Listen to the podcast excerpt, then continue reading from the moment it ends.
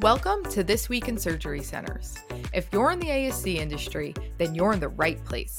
Every week, we'll start the episode off by sharing an interesting conversation we had with our featured guest, and then we'll close the episode by recapping the latest news impacting surgery centers. We're excited to share with you what we have, so let's get started and see what the industry's been up to. Hi, everyone. Here's what you can expect on today's episode. Greg DeConciliis is a PA and administrator at Boston Outpatient Surgical Suites, and he's on today to share tips and insights on how to properly prepare the clinical side of the house while you're opening a new surgery center. In this fifth episode of our De Novo series, we'll cover who your first hire should be and when, which members of the clinical team you must have in place to receive all the necessary licensing, how to prepare for quality reporting, and just other clinical considerations to keep in mind.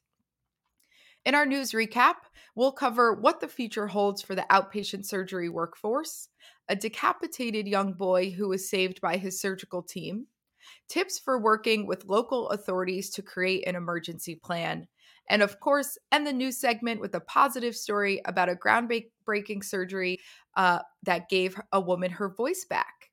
Hope everyone enjoys the episode, and here's what's going on this week in surgery centers. Greg, welcome to the show. Thank you for having me.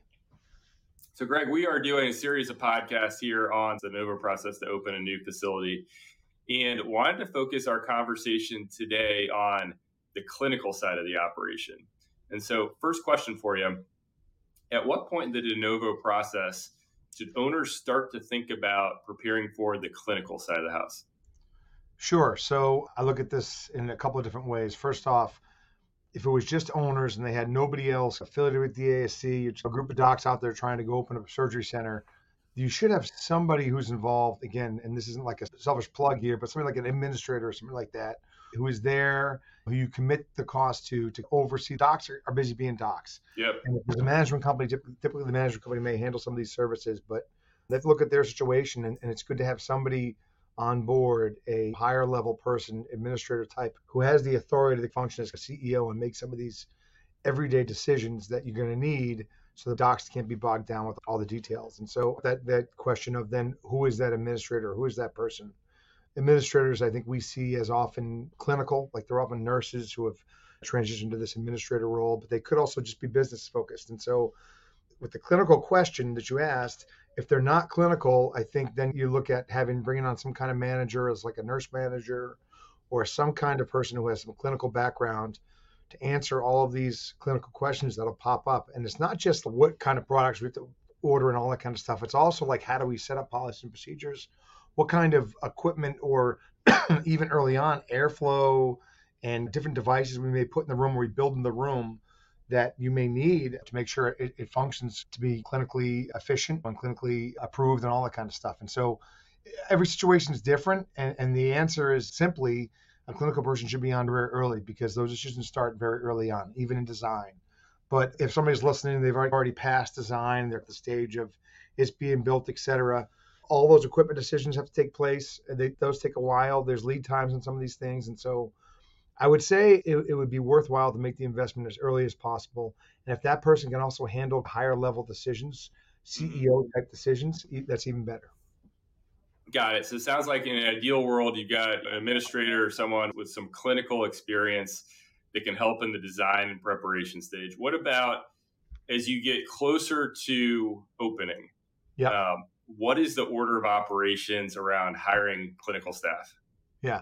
So then if you're close to opening, there's so many clinically applicable processes that have to take place that again, if you're an administrator who's just been running the show the whole time, getting things going, you should bring a clinical person on ASAP. I feel again, it's an expense, but there's going to be so much to do. Bringing on somebody at a higher level, like a manager type thing, is probably going to be easier, and they probably would have the skill set then to do some of the hiring and some of those processes.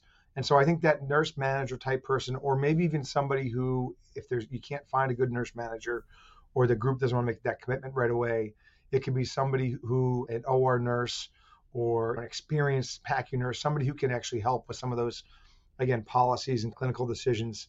So I think that's the first person. And the second person, or even one A, is probably a materials manager type person who would help with a lot of the ordering from things like, again, lights and booms as, as big as that down to bedside tables and kick buckets. And so there's a lot of things that take place. And don't forget when those things come in, they have to be put together and there's all that element of it. So I, I think there's on that decision making tree, cost is probably part of it and how much to sure. spend, how much you want to spend and at what point.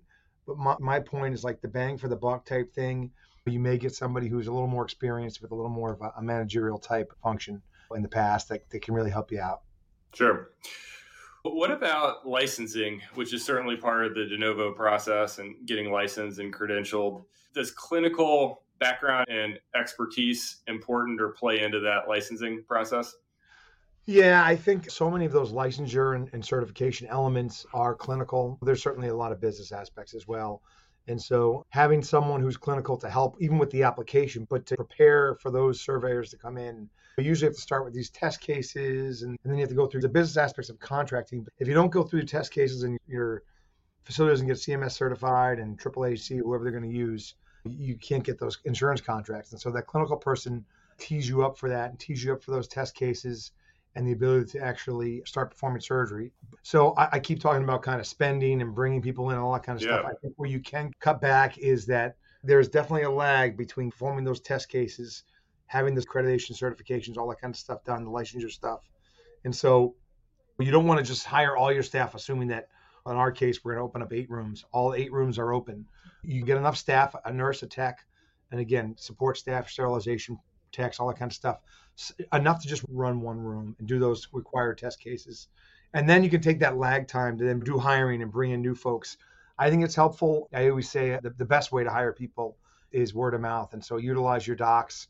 And again, bring in your best person to start. Maybe a person who's more of a go getter who's going to be willing to, to put some extra time into, again, build something, put something together, and that type of thing. Really, they're not shy from looking at policies and procedures and doing paperwork and all that kind of stuff.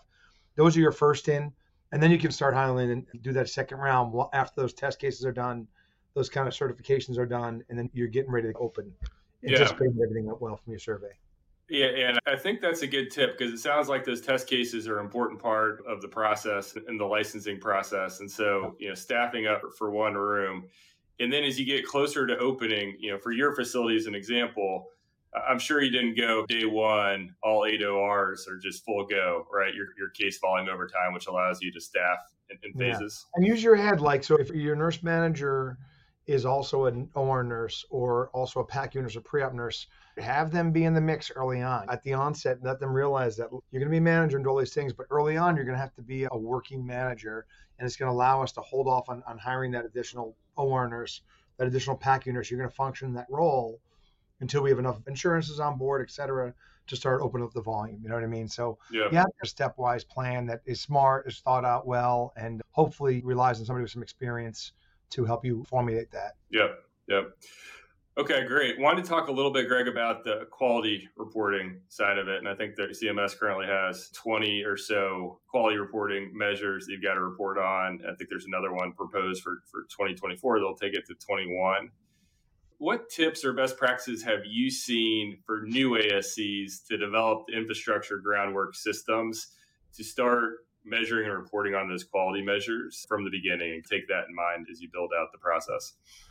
Yeah, it's a really good question because some things like this sometimes are on the, put in the back burner, and then again you, you start with your processes and you're like, oh, I forgot and I forgot about this. So I think the key piece for us has been assigning individuals to handle each quality measure that one, two, three, five, 20, whatever they are, and how are they going to be able to collect the data and how are they be able to report it? Do they have all the resources they need to go ahead and get that going? And so, yeah, I think if we're thinking about de novo projects, putting systems in place that allow you to track this efficiently, to maybe even the, the technology reports it for you, whatever it is, but making sure that there's accountability in reporting it.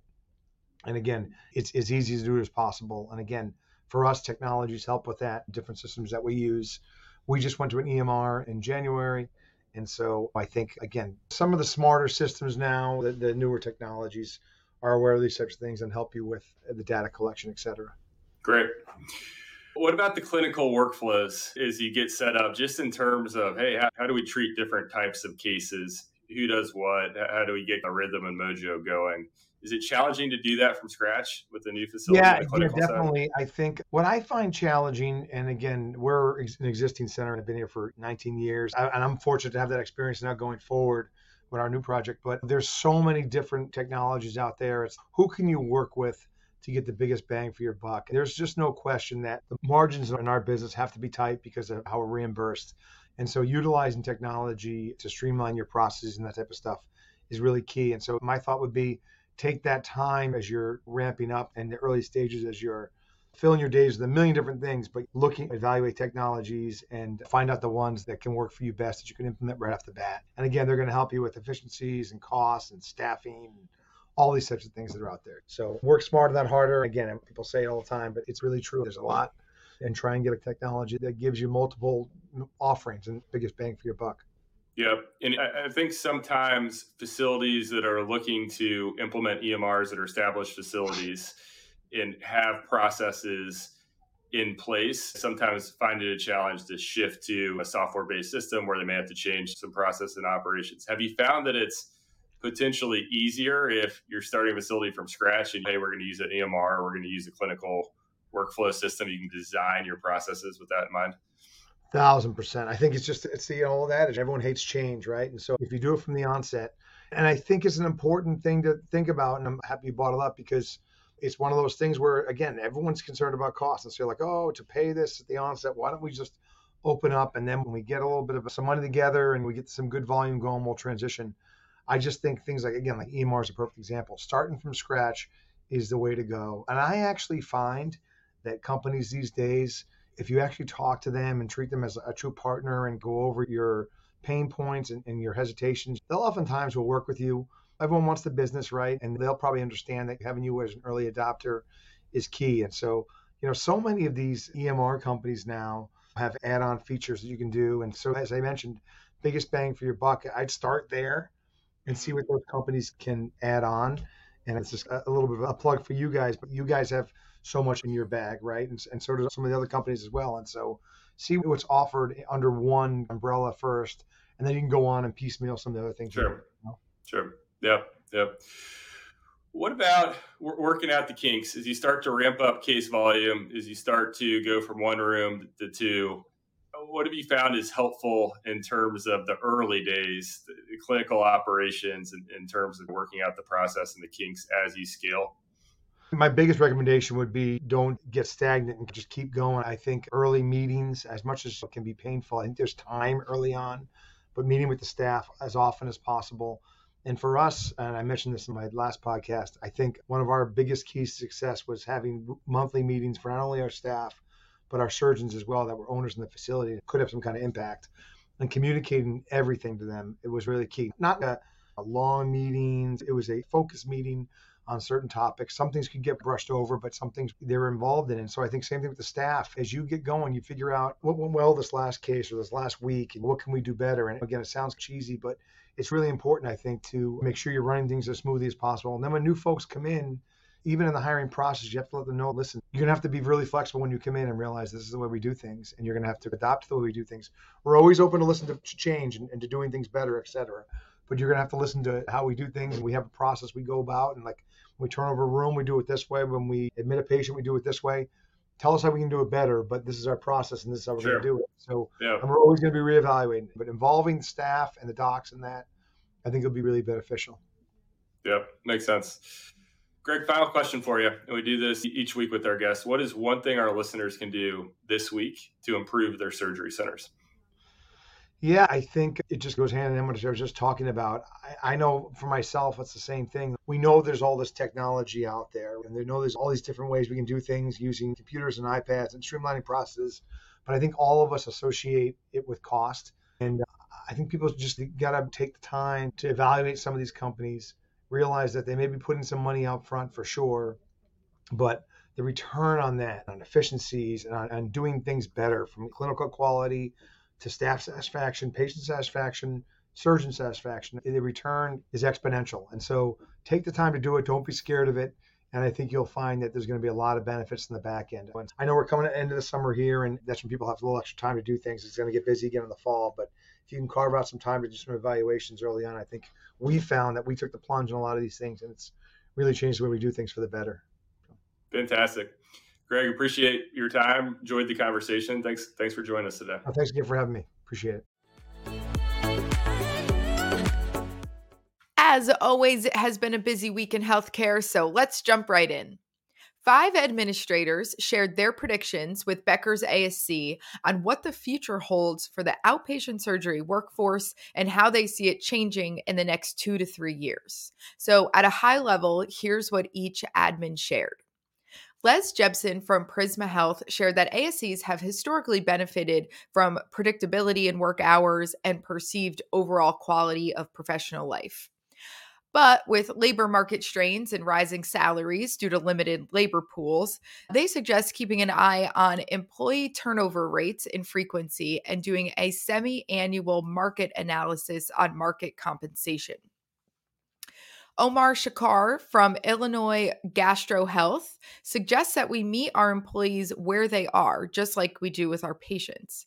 So previously, we could say hours are eight to five, Monday through Friday, but your staff might want early morning hours or evening hours. So, adapting to what your limited staff wants, assuming you can accommodate it, is important to provide both routine and flexibility in order to retain the best staff. Matthew Reeder from Harris Health Outpatient Center predicts that younger individuals will be entering the perioperative arena, and second career individuals will start moving to ASCs due to attractive nursing compensation. He's also anticipating an expected rise in gender diversity and increasing demands for part time or supplemental status. Ken Schaff from Brentwood Surgery Center says some challenges are headed this way, such as early retirements, burnout, or career shifts, which will result in increased wage demands, longer surgical di- uh, days, and a competitive advantage for larger ASCs or hospital systems. So, ASCs will likely need to match hospital system pay scales, abandoning the previously lesser pay compensated by shorter working hours. And lastly, Andrew Weiss from Summit Surgical Center is seeing a trend in increased competitiveness in terms of salaries, benefits, and scheduling flexibility. He's also seeing that many employees now prefer part time hours or per diem shifts due to work life balance. So there's definitely some trends in there that are consistent and shouldn't surprise anybody, but there's also some good reminders in there about being flexible and what you can expect to come in the next couple of years. Our second story comes from Medscape and it's wild. As a non clinical person, I'm not going to lie, this story did make me a little squeamish to think about, but we will get through it and it's too fascinating not to share. Suleiman Hassan is a 12 year old boy who was riding his bicycle on the West Bank, and he was involved in a car accident where he suffered life threatening injuries.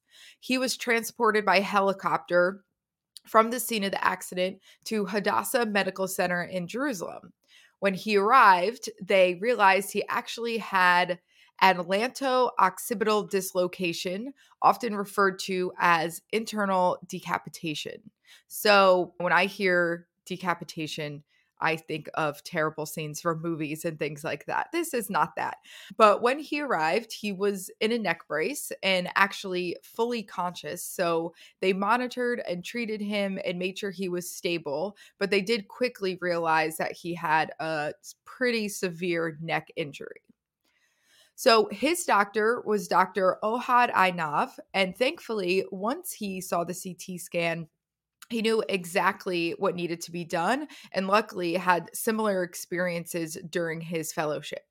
So he went into the surgery with plan A and also two contingency plans and only allowed the most experienced members of his team to help. Now, in the article, Dr.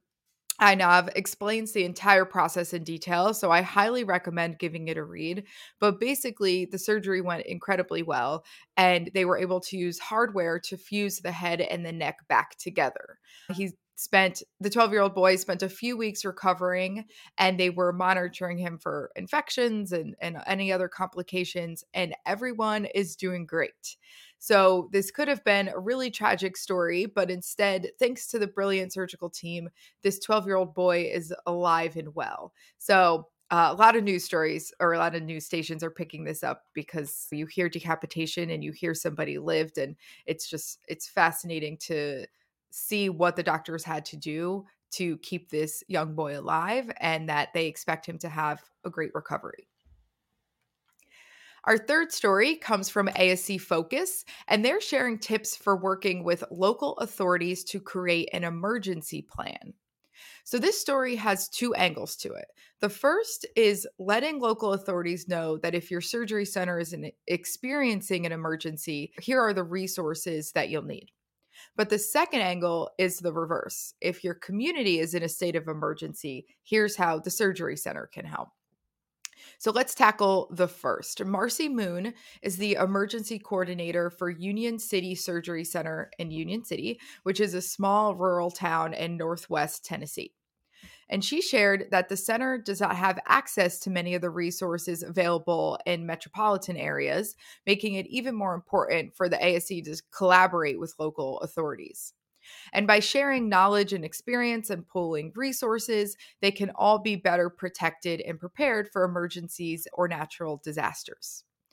Marcy did extensive outreach to various entities in her community, including the EMA director, police and fire departments, and the emergency coordinator at the local hospital. She said it's very similar to networking, and they've already made recommended improvements to the ASC's plans. Now, the second scenario is how can you help? What value do you bring to your community?